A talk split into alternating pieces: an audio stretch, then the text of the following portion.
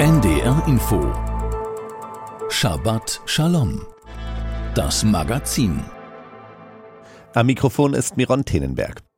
Der Präsident der orthodoxen Europäischen Rabbinerkonferenz und langjähriger Oberrabbiner in Moskau hat seine Gemeinde schon lange nicht mehr gesehen. Pinkas Goldschmidt verließ im vergangenen Jahr unangekündigt die wunderschöne Moskauer Choralsynagoge und sein Zuhause der vergangenen 33 Jahre.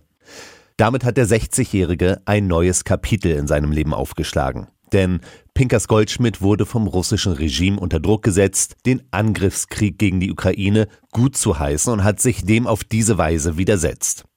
Im September ist dann die Europäische Rabbinerkonferenz von London in die Münchner Maxvorstadt gezogen. Der Brexit hatte das notwendig gemacht. Herr Pinkers Goldschmidt, wie geht es Ihnen mit der CER, also der Conference of European Rabbis in München? Wir haben das Büro eingeweiht im September und wir glaubten wirklich, dass wir schon mit der regelmäßigen Arbeit fortfahren können. Und dann geschah der 7. Oktober, dieser Tag von Hamas in Israel. Und das hat die ganze jüdische Welt auf den Kopf gestellt. Und deshalb müssen wir unsere Pläne ändern. Wir hätten noch im November unsere große Konferenz in äh, Baku gestalten sollen. Und das haben wir wieder jetzt für das nächste Jahr, haben wir das Datum gerückt wegen dem Krieg. Aber wir werden weiter unsere Konferenzen hier von der CR in Deutschland und in München haben. Warum sind Sie überhaupt von London nach München gezogen?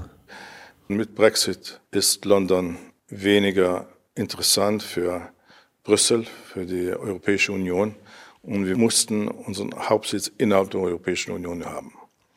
Und deshalb suchten wir einen Platz und wir wurden eingeladen bei der bayerischen Regierung. Und Deutschland ist heute eine der einzigsten jüdischen Gemeinden in Europa, wo aktuell die Gemeinde wächst und die Gemeinde nicht kleiner wird. Sie haben auch eine starke Verankerung in Osteuropa, natürlich mit dem Vorsitz der rabbinischen Gerichte in der Russischen Föderation und der Länder der GUS haben Sie auch den östlichen Teil Europas mehr im Auge. Warum sind Sie mit der Rabbinerkonferenz nicht nach Osteuropa gegangen, auch vielleicht um ein Zeichen zu setzen?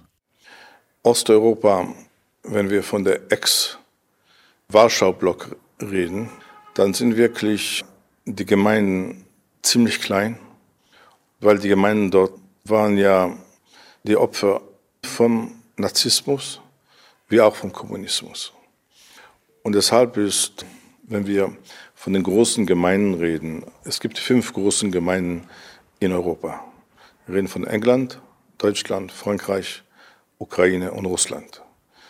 Russland und Ukraine sind im Krieg. Dann bleiben ja nur England, Frankreich oder Deutschland. Und wir wollten nach Deutschland kommen, weil wir glauben, dass Deutschland ist jetzt im Aufbau und wir hatten die Unterstützung der Regierung. Sie geben jährlich den Lord Jakobowitz Preis aus für Menschen, die sich für das europäische Judentum stark gemacht haben und besonders gegen Antisemitismus gekämpft haben. Angela Merkel hat den Preis bereits bekommen. Im März war es dann Markus Söder. War es also ein Stück Appeasement-Politik, den Preis in diesem Monat an Emmanuel Macron im Élysée-Palast zu verleihen? Überhaupt nicht. Der Preis für Macron haben wir noch vor dem 7. Oktober beschlossen, ihm diesen Preis zu geben. Das ist der höchste Preis der Europäischen Rabbinerkonferenz. Und wenn wir wirklich jetzt ähm, sehen, welche Maßnahmen man in Frankreich genommen hat, um den Antisemitismus und den Terrorismus zu unterdrücken, können wir wirklich sagen, dass die französische Regierung wie die französischen Sicherheitskräfte alles daran gemacht haben und tun, um die jüdische Gemeinde in Frankreich zu unterstützen. Wenn wir jetzt sehen, was in den letzten zwei Monaten geschehen ist, gab es wieder einen Anlass für den Terrorismus. Und wir wissen, Hamas ist nicht nur anti-israelisch. Hamas ist eine antisemitische Organisation, die den Krieg gegen jüdische Bevölkerung überall auf der ganzen Welt angekündigt hat. In den letzten zwei Monaten, die Behörden und die Regierungen haben wirklich die jüdische Gemeinde beschützt. Und das war der eigentliche Grund für Emmanuel Macron auch den Preis zu erhalten. Staatlicher Schutz schön und gut, aber bisher müssen jüdische Gemeinden immer noch einen Großteil ihres Budgets für die eigene Sicherheit ausgeben. Es ist wirklich ein Problem, jetzt auch in Europa überall. Nach unseren Informationen ist heute, wenn wir von dem Budget von Gemeinden sprechen in Europa, gehen ungefähr zwischen 25 bis zu 50 Prozent des Jahresbudgets für Sicherheit aus. Und desto kleiner die Gemeinde, desto schwerer es ist. Im vergangenen Jahr sind Sie von einer Reise nach Ungarn nicht mehr in Ihre Heimat nach Moskau zurückgekehrt. Welche Gespräche mit Ihrer Frau gingen dieser Entscheidung voran? Die Frage, die wir uns damals gefragt haben, waren, was ist wirklich unsere Aufgabe zu dieser Zeit? Als Mensch, als Jude, als Rabbiner. Und nachdem wir 33 Jahre in Moskau gelebt haben, Gemeinde mit wieder aufgebaut haben, wir sind zum Schluss gekommen, dass unter dieser neuen Bedingungen, wo sich die ganze Staatspolitik geändert hat, gegenüber die Welt, aber auch die Staatsführung wurde totalitärer, würde es viel schwerer sein, für eine jüdische Gemeinde zu existieren. Und wir kamen zum Schluss, dass unsere Aufgabe jetzt ist, den Flüchtlingen zu helfen und der jüdischen Gemeinde von außerhalb Russlands weiterzuhelfen. Mhm. Was haben Sie zurückgelassen? Eine Gemeinde mit vielen Schulen, mit Kindergarten, mit Freunden, mit Gemeindemitgliedern. Ein ganzes Leben, eine ganze Welt. Für diese Entscheidung wurden sie kritisiert und auch die Wiederwahl zum Oberrabbiner in Moskau hatte Gegner. Können Sie heute mit diesen Menschen offen reden?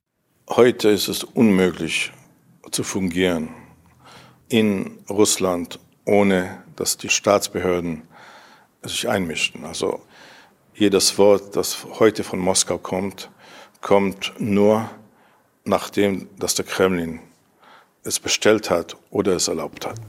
Das heißt, für Sie war es also kein Zufall, dass der Generalleutnant im russischen Geheimdienst im FSB, Alexei Pavlov, davon gesprochen hat, in der Ukraine gegen sogenannte neuheidnische Sekten vorzugehen und dann aber als einziges die dortigen Chabad-Gemeinden genannt hat. Was uns sehr viel zu schaffen macht, ist die, sagen wir, ist das staatliche Antisemitismus, das von oben kommt. Wie steht denn der russisch-jüdische Kongress dazu? Der russisch-jüdische Kongress, also der Präsident des Kongresses ist auch weg von Russland, er ist heute in Israel. Die Organisation, die macht weiter, aber seit dem 24. Februar 2022 haben sie kein ein Wort gehört, keine eine politische Stellungnahme. Schweigen. Können Sie das verstehen? Ja, man will den Krieg nicht unterstützen, aber man kann auch nichts gegen den Krieg sagen, wenn man nicht äh, bedroht.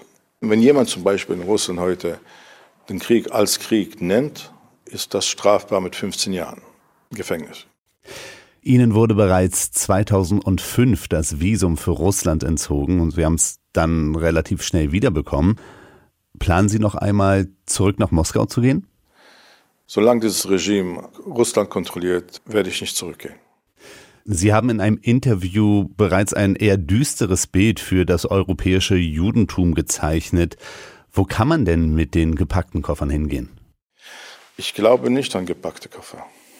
Ich glaube an die Front gegen diesen islamistischen Radikalismus, wie auch gegen den Antisemitismus, ist in Israel, auch hier in Europa. Man muss dagegen kämpfen. Und die Zivilgesellschaft und die jüdischen Gemeinden und die Regierungen und die Sicherheitsbehörden, alle zusammen müssen diesen Antisemitismus bekämpfen. Ich verstehe nicht ganz, was Sie meinen. Sie selbst sind geflohen, glauben aber nicht an gepackte Koffer. Ich, ich habe Ihre Frage erwartet und die Antwort ist äußerst einfach. In ein Land, wo ein fast totalitärisches System existiert, wo der Mensch nichts zu sagen hat und äh, es gibt nur einen Mensch, im Staat das alles dirigiert und alles beschließt, gibt es keine andere Möglichkeit.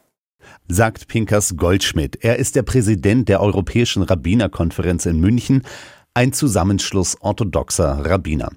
Orthodox geht es jetzt auch weiter mit orthodoxer Popmusik oder auch K-Pop, was in diesem Fall für Kosher Pop steht. Denn natürlich gibt es auch chassidische oder charedische Künstler, die für genau dieses Publikum Musik machen. Diverse Musikstile werden hierfür als Vorlage genommen. Meistens wird das auch gut geheißen und akzeptiert, jedoch gibt es immer wieder auch Kritik dazu aus der orthodoxen Welt. Jetzt hören Sie Lipa Schmelzer und Matt Dub mit Bue Bue.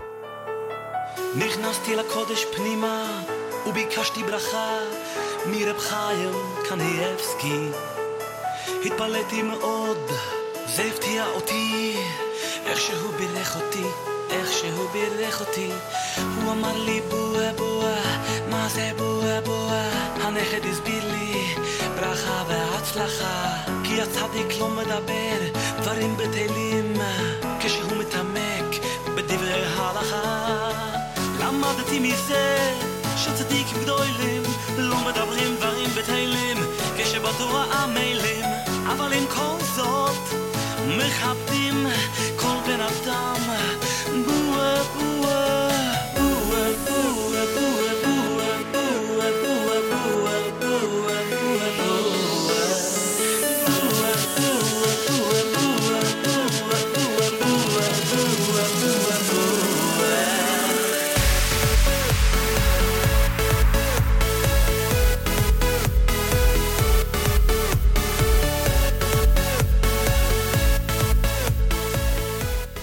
Das waren Lipa Schmelzer und Matt Dub mit Bue Bue, orthodoxe Künstler mit astreinem Pop. Wie kann man eigentlich aktuell nacherleben, was alte Bauwerke ausmacht oder mal ausgemacht hat? Das Problem ist ja, dass es diese historisch spannenden Gebäude oftmals gar nicht mehr gibt. Baupläne oder historische Dokumente alleine, die hinterlassen bei den meisten Menschen oftmals keinen so bedeutenden und tiefen Eindruck. So ist es auch mit der alten Synagoge in Schwerin. Die stand mehr als 160 Jahre in der Stadt, ehe sie 1938 zerstört wurde. Doch die Synagoge wurde durch 3D-Technik virtuell nachgebaut und mit Hilfe einer speziellen Computerbrille mit eingebauten kleinen Bildschirm kann man das Gotteshaus nun wieder betreten und sich einen speziellen Eindruck verschaffen von der Sakralität dieses Gotteshauses. Silke Hasselmann hat sich die alte Synagoge in Schwerin virtuell angeschaut. Das ist unser Hof. Diese Seite, das ist Synagoge und das ist Büro, Gemeindehaus. Janina Kirchner ist 1994 mit Mann und zwei Söhnen aus der Westukraine nach Schwerin übergesiedelt. Von Anfang an hat sie sich um die damals noch brachliegende Gemeinde gekümmert. Heute führt sie die Geschäfte und gelegentlich auch Besucher über den engen Hinterhof in die Synagoge, ausgelegt für rund 100 Menschen. Ja, das ist unsere Synagoge, welche wurde 2008 gebaut und im Dezember eingeweiht. Und die Bänke, das ist ältere Bänke, da standen noch in der alten Synagoge. Eine Besonderheit gibt es noch. Jetzt haben wir neuen Boden, aber wir haben alte Splitter von altem Boden gefunden und wir haben in neuen Boden integriert. Das kann man sehen, wie früher das hat ausgesehen. Solche Hinweise seien wichtig gewesen für die Virtualisierung der ursprünglichen Synagoge. Die durfte die jüdische Gemeinde Ende des 18. Jahrhunderts in einem Schweriner Hinterhof errichten und 90 Jahre später erweitern. Das erklärt Holger Marquardt beim Übergang in das kleine Foyer, in dem einige der wenigen Fotografien und Artefakte ausgestellt sind, die die Reichspogromnacht überdauert haben. Bei der Stadt angestellte Anhänger der NSDAP hätten sich in der Nacht vom 9. zum 10. November 1938 gewaltsam Zutritt verschafft. Aus Sorge um die benachbarten Fachwerkhäuser legten sie zwar kein Feuer, verwüsteten aber das Innere der Synagoge. Die Gemeinde kriegte am Morgen danach den Auftrag, die Trümmer zu beseitigen und musste dafür ein Fuhrunternehmen oder ein Abrissunternehmen beauftragt. Der evangelische Pastor im Ruhestand kennt sich auch deshalb so gut aus, weil er sich im Vorstand der Gesellschaft für christlich-jüdische Zusammenarbeit in Mecklenburg-Vorpommern engagiert. Genau wie Maria Schümann, die von sich sagt, sie habe vor etwa 60 Jahren in der katholischen Kirche noch gelernt, dass die Juden Gottesmörder seien. Die beiden sind erkennbar stolz darauf, dass sich dank ihres Vereins neuerdings jeder Mann ein nahezu authentisches Bild von der zerstörten Synagoge verschaffen kann. Und zwar mit Hilfe eines Videos, das mit 3D-Brille geschaut werden kann und den Betrachter virtuell mitten in die Synagoge bringt. Oder mit dem fünfminütigen Video auf YouTube, sagt Maria Schümann und klickt auf Start. 1773 wurde im Hinterhof der Schlachterstraße 3 eine Synagoge eingeweiht. Die jüdische Gemeinde zählte damals etwa 250 Mitglieder. 1866 erfolgte innen ein Umbau im maurischen Stil. Schauen wir uns nun die virtuelle Rekonstruktion an. Tatsächlich ist der Raum computergeneriert. Dafür wurden Rechner mit jeder Menge Informationen gefüttert. Aus Stadtarchiv, Museum, Schweriner Konservatorium und von anderen vergleichbaren Synagogen. Farbige Abbildungen existieren zwar nicht, aber textliche Beschreibungen geben Hinweise. So zum blauen Gewölbe mit goldenen Sternen. Auch Kuppel und Gewölbe des Toraschreins könnten vielleicht blau gewesen sein. Nicht untypisch sind Verzierungen in Gold. In Handwerkerrechnungen finden sich weitere Details. Begonnen habe alles mit Blick auf das Gedenk- und Festjahr 1700 Jahre jüdisches Leben in Deutschland, erinnert sich die Katholikin Maria Schümann. Der Dachverband der bundesweiten Gesellschaften für christlich-jüdische Zusammenarbeit hatte als Jahresthema ausgegeben Visual History zu eurem Gedächtnis. Damit sei der Auftrag verbunden gewesen, Erinnerungsarbeit lebendig zu gestalten. Wenn ich Bilder erzeuge, kann ich über das Wahrnehmen von Bildern anders mit Menschen in Berührung und in Gespräche kommen. Und so nimmt der Schweriner Verein Kontakt auf zur Architektura Virtualis GmbH von Professor Marc Grellert. Der lehrt an der Technischen Universität Darmstadt digitale Gestaltung und verfolgt seit rund 30 Jahren die Idee, in der Nazizeit zerstörte Synagogen digital zu rekonstruieren und virtuell begehbar zu machen. Etliche seiner bereits vollendeten Arbeiten werden derzeit in Frankfurt am Main ausgestellt. Schauen wir uns weiter in der Synagoge um. Aus dieser Perspektive sahen die Männer Torahschrein und Bima. Die Frauen saßen auf den Emporen im Obergeschoss. Lassen Sie den Raum einen Moment auf sich wirken. Ich habe mich gefühlt, wie ich in der Synagoge sitze. Das war sehr schön Gefühl. Erinnert sich Janina Kirchner von der jüdischen Gemeinde zu Schwerin an ihr erstes 3D-Filmerlebnis. Insgesamt gibt es in Schwerin sechs 3D-Brillen mit der virtualisierten Synagoge, wobei, so Holger Marquardt, eine habe man dem Rostocker Max-Samuel-Haus geliehen. Damit die mal sehen, wie schön das ist und ob das vielleicht weiterhilft für ihre Synagogenprojekte. Rostock ist neben Schwerin und Wismar die dritte Stadt in Mecklenburg-Vorpommern, in der es seit 30 Jahren überhaupt wieder lebendige jüdische Gemeinden gibt. Sie bestehen fast ausschließlich aus sogenannten jüdischen Kontingentflüchtlingen aus der ehemaligen Sowjetunion. Hauptaufnahmeland damals Mecklenburg-Vorpommern. So verschlug es auch Janina Kirchner und ihre Familie nach Schwerin, wo zum Ende der DDR 1989 nicht einmal mehr zehn Juden lebten. 2011, die waren mehr als 1000 äh, Leute. Leider jetzt weniger und weniger, weil die jungen Leute fahren weg. Was finden wir alle Schaden? Wie beim virtuellen Rundgang durch die 1938 abgerissene Synagoge zu erfahren ist, leben heute in ganz Mecklenburg-Vorpommern rund 1200 Juden. Die Schweriner Gemeinde zählt rund 600 Mitglieder. Die Menschen, die hier sich versammelt haben, haben ja ganz andere Wurzeln. Wie sollen die mit dem umgehen, was wir als Gedächtniskultur haben? Wir haben eine andere Verfolgungssituation oder andere Erlebnisse gehabt in den Zeiten, an die wir dann denken. An dieser Stelle ist es dann wirklich schön, dass so eine neutrale Geschichte ist. Hier ist der Ort, wo schon die Ahnen sich versammelt haben. Und der könnte so ausgesehen haben. Und ich glaube, das ist ganz schön, dass sie eine Brücke kriegen zu dieser neuen Heimat. Silke Hasselmann mit einem digitalen Rundgang durch die alte Synagoge in Schwerin. Vielleicht wird es solche Projekte und Initiativen in Zukunft immer öfter geben. Und damit verabschiede ich mich auch schon bei Ihnen. Die nächste Sendung Shabbat Shalom auf NDR Info können Sie dann am 5. Januar hören. Bis dahin friedvolle Tage wünscht Miron Tenenberg. Jetzt folgt die aktuelle Parascha, der biblische Wochenabschnitt Vayechi. Es spricht Rabbinerin Elisa Klappek aus Frankfurt. Mit dem Wochenabschnitt Vayechi ab Kapitel 48 endet das erste Buch Mose. Jakob liegt auf dem Sterbebett in Ägypten und segnet seine zwölf Söhne sowie die beiden Enkel, die Söhne Josefs, Ephraim und Menasse. Jakobs Segen gilt zwölf männlichen Stammesführern, zudem noch den beiden Jungen. Aber halt, was ist mit den Töchtern? Bekommen die etwa keinen Segen? Die Tora erzählt uns nicht viel über Jakobs Töchter, nur Dina wird erwähnt. Immerhin ist sie das siebte Kind der Lea, nachdem diese bereits sechs Söhne geboren hat. Die Zahl sieben deutet in der hebräischen Bibel immer auf etwas Besonderes hin und symbolisiert Vollendung.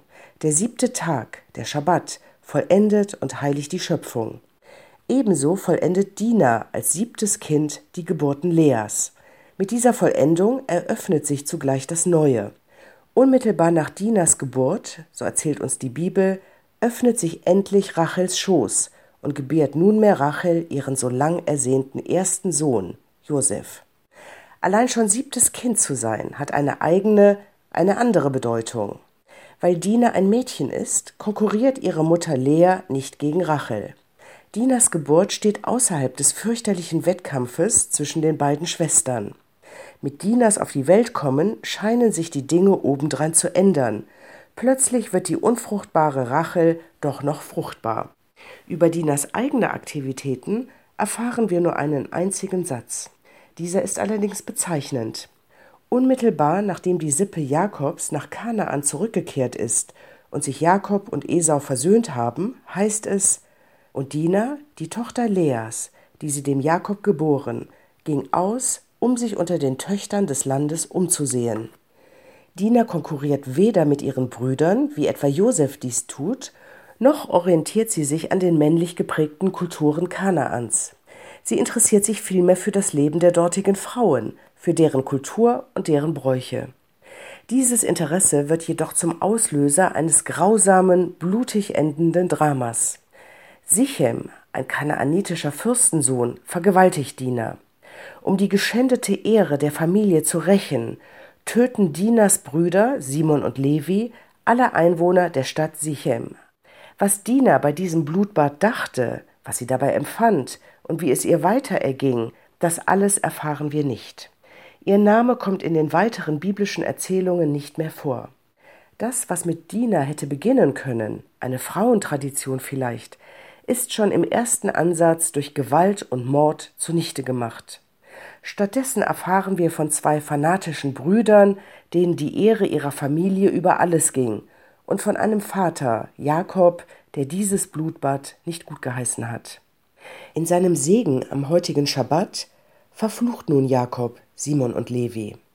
Ist es wirklich ein Segen, was wir als Jakobs Segen bezeichnen? Wenn wir Jakobs Worte in dem Tora-Wochenabschnitt genauer betrachten, bekommen fast alle Söhne eher kritische letzte Sätze mitgeteilt. Simon und Levi werden als Gewalttäter dargestellt. Auch die anderen Brüder müssen fortan mit eher ambivalenten Worten von Jakob leben. Nur Judah, Josef und die beiden Enkel, Ephraim und Menasse, kommen in Jakobs Vermächtnis gut weg. Alle ringen mit fortgesetzten Konflikten untereinander. Ich bin hin und her gerissen. Vielleicht war es gerade ein Segen für Dina, von ihrem Vater nicht gesegnet worden zu sein. Aber vielleicht ist ihre Abwesenheit in Jakobs Segen eine Gelegenheit für uns heute, unbedingt über die Bedeutung des Segnens nachzudenken und wie wichtig es ist, dass Eltern ihre Kinder im Positiven segnen. Shabbat Shalom. Rabbinerin Elisa Klappek aus Frankfurt mit der Auslegung des aktuellen Wochenabschnitts der Tora, also der fünf Bücher Moschäs. Zum Schluss hören Sie Shalom Alechem des Männerchors der Moskauer Choralsynagoge, die unser heutiger Gast, Oberrabbiner Pinkas Goldschmidt, seit Jahrzehnten mitgeprägt hat. Übersetzt beginnt das Gebet mit den Zeilen Friede mit euch, dienende Engel, Engel des Höchsten, des Königs aller Könige, des Heiligen, gelobt sei er. Euer Kommen sei zum Frieden, Engel des Friedens.